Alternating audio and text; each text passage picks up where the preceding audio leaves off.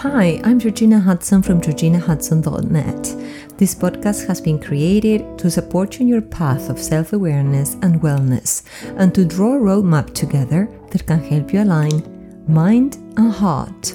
Today's topic is the stress working parents experience when their kids are on holiday.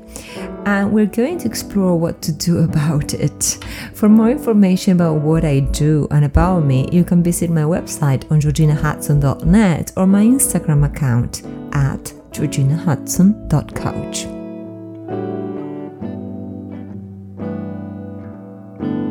Hello, hello, hello. What's up, people? How are you today? This article is dedicated to all the parents and or caregivers who have to reconcile work with their children's summer or winter break. Children look forward to their very well deserved rest. It is either very hot or very cold. They have passed their exams and they finally want to feel free. As parents, however, we can experience a lot of stress because we love our children and we want them to reset and have fun, but we may not have as much energy or free time to be with them. We may feel overwhelmed when we see that our children don't have much to do, or when they feel bored, or when they are plugged into technology. And it is chaotic and they lack a routine.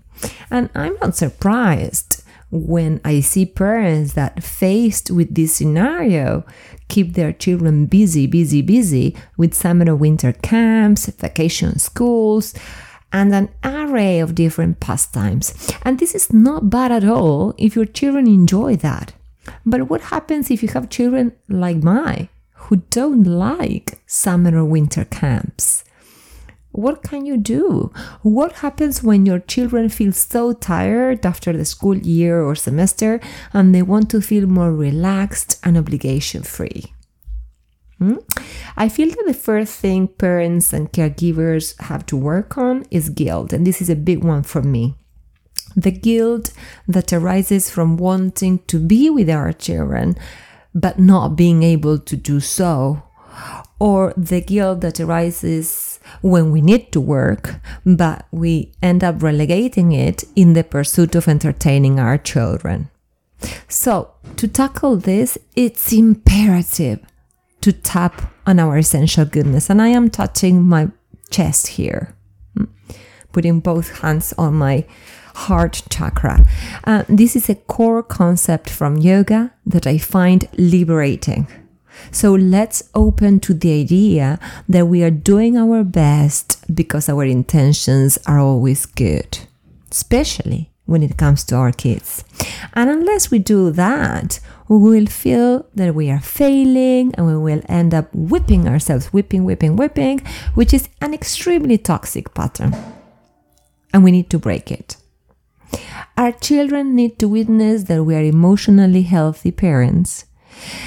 And also think about this if we are irritated by their demands or the frustration of not being able to work or not being able to be with them, we are likely to respond badly or ignore them completely, causing them discomfort and invalidating them. And that is not what we want to do, right?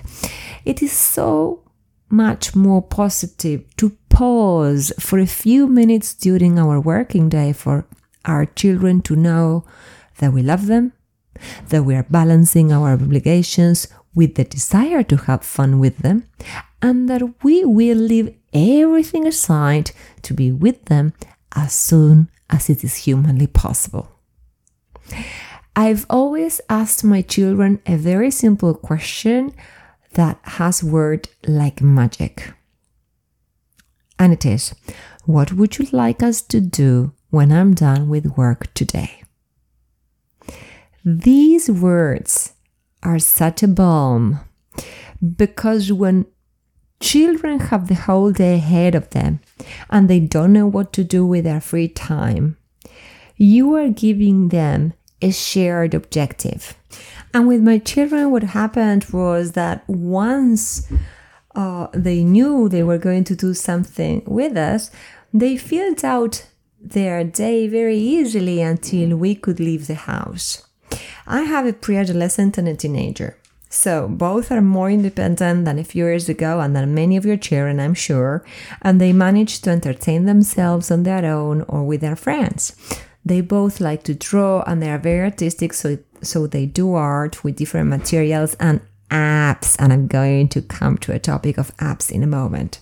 Both children are very sociable. They both talk and play a lot with their friends in person and online. Let me tell you, raising my children in this digital age is a constant struggle and negotiation about how they will use their screens, how much time their digital task will require, how and with whom. I pay a lot of attention to what they are doing when I see them online. If you see your children online, you can do the same. If they spend a reasonable amount of time between shared games with their friends and some educational platform or app, I try to relax, to be honest. And I am telling you my personal story because I believe that most parents looking for children activities outside the house fear two things. First, that their children will interrupt them and they are not going to be able to do their work. And two, that their kids will spend most of their time scrolling through their mobiles, tablets, and computers. There's another thing too. Our children sometimes ask us, What can I do? I feel so bored. I don't have anything to do. And the thing is that what they perceive as boredom may actually be loneliness and disconnection from the family and friends. So that is the perfect time to hug them and talk about their possibilities for a few minutes, literally, until they calm down. Sometimes it's it's just a question of inviting them to share the space where you are. Some other times they need to brainstorm ways to be closer to the people they love, for example. That is why when we overload our kids with tasks, they will interpret or understand that they can only feel entertained by external stimuli. And if we do that, we're going to take away from them their ability to dive in and discover who they are, what they need, and want to express, and how to manage themselves. Of course, we can always offer our support for all the things I'm talking about, especially if your children are young. From a practical point of view, we can do several things. I listed seven in my draft. First, we can prioritize our tasks to have more time with our children. They are not on vacation all year round, and it is a unique possibility to bond with them. Uh, our children are usually very busy with school and tasks and uh, exams, etc. And we're busy too, and they grow so quickly. Let me tell you, I got these beautiful adolescents, and sometimes I look back and I say, what a shame. I could have spent so much time with them. Anywho, number two, set boundaries. If we explain to our children that between such and such times we're going to work and then we will play or go out with them, they will understand. Children, children always do. If they forget because they are young and impatient and they interrupt us, we must calmly remind them of what we said. Then talk to your children Find out what their interests and dreams are and what would benefit them. Children have many inner resources and we have to help them unleash that potential. Four, practice self compassion. We may not be able to keep up with work like when the kids are at school, or we may not be the fun parents we'd like to be, but whatever the case, treat yourself with the same love and compassion you would treat someone you love. Five, provide the resources for them to have fun. Our parents, and I was born a long time ago in 1976, but my parents always said to me that getting bored was an excellent way to force me to be creative. And they weren't wrong because I remember looking at the ceiling or, you know, feeling extremely cut off and, you know, bored. And then suddenly I started playing with all my dolls who suddenly became my students and or I danced, you know, to the music that I liked, or, you know, I pretended to be a reporter. Or I remember many things. But today I partially support that idea. We must help our children do what they like. If they like to paint, let's get them the materials. Let's buy the colors.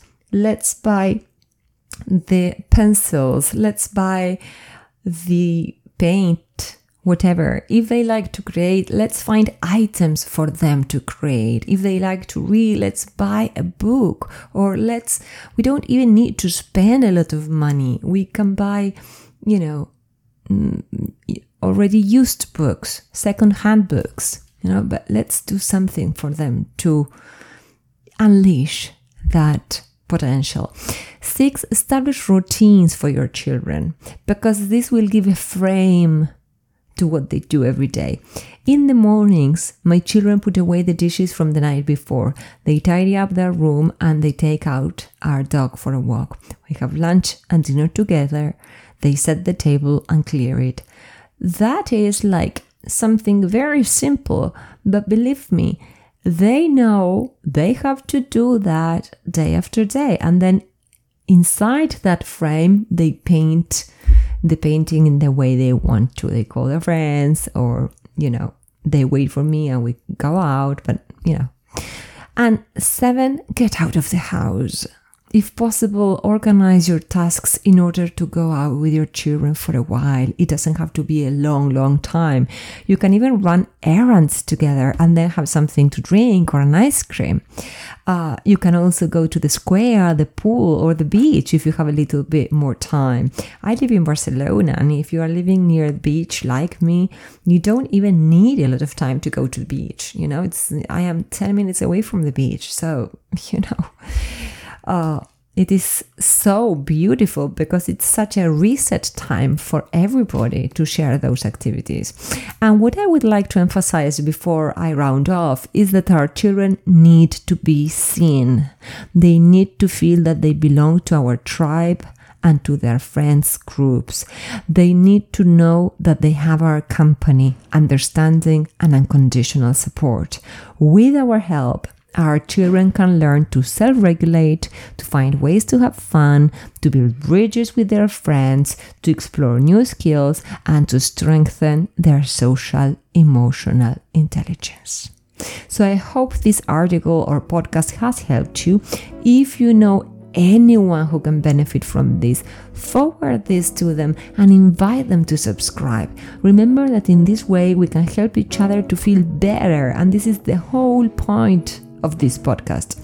We also appreciate your recommendation and evaluation on any of the platforms you are listening to us because this makes us more visible and thank you because we are allowed and inspires us to keep offering this free material week after week. Until next week, and I'm sending you a big hug.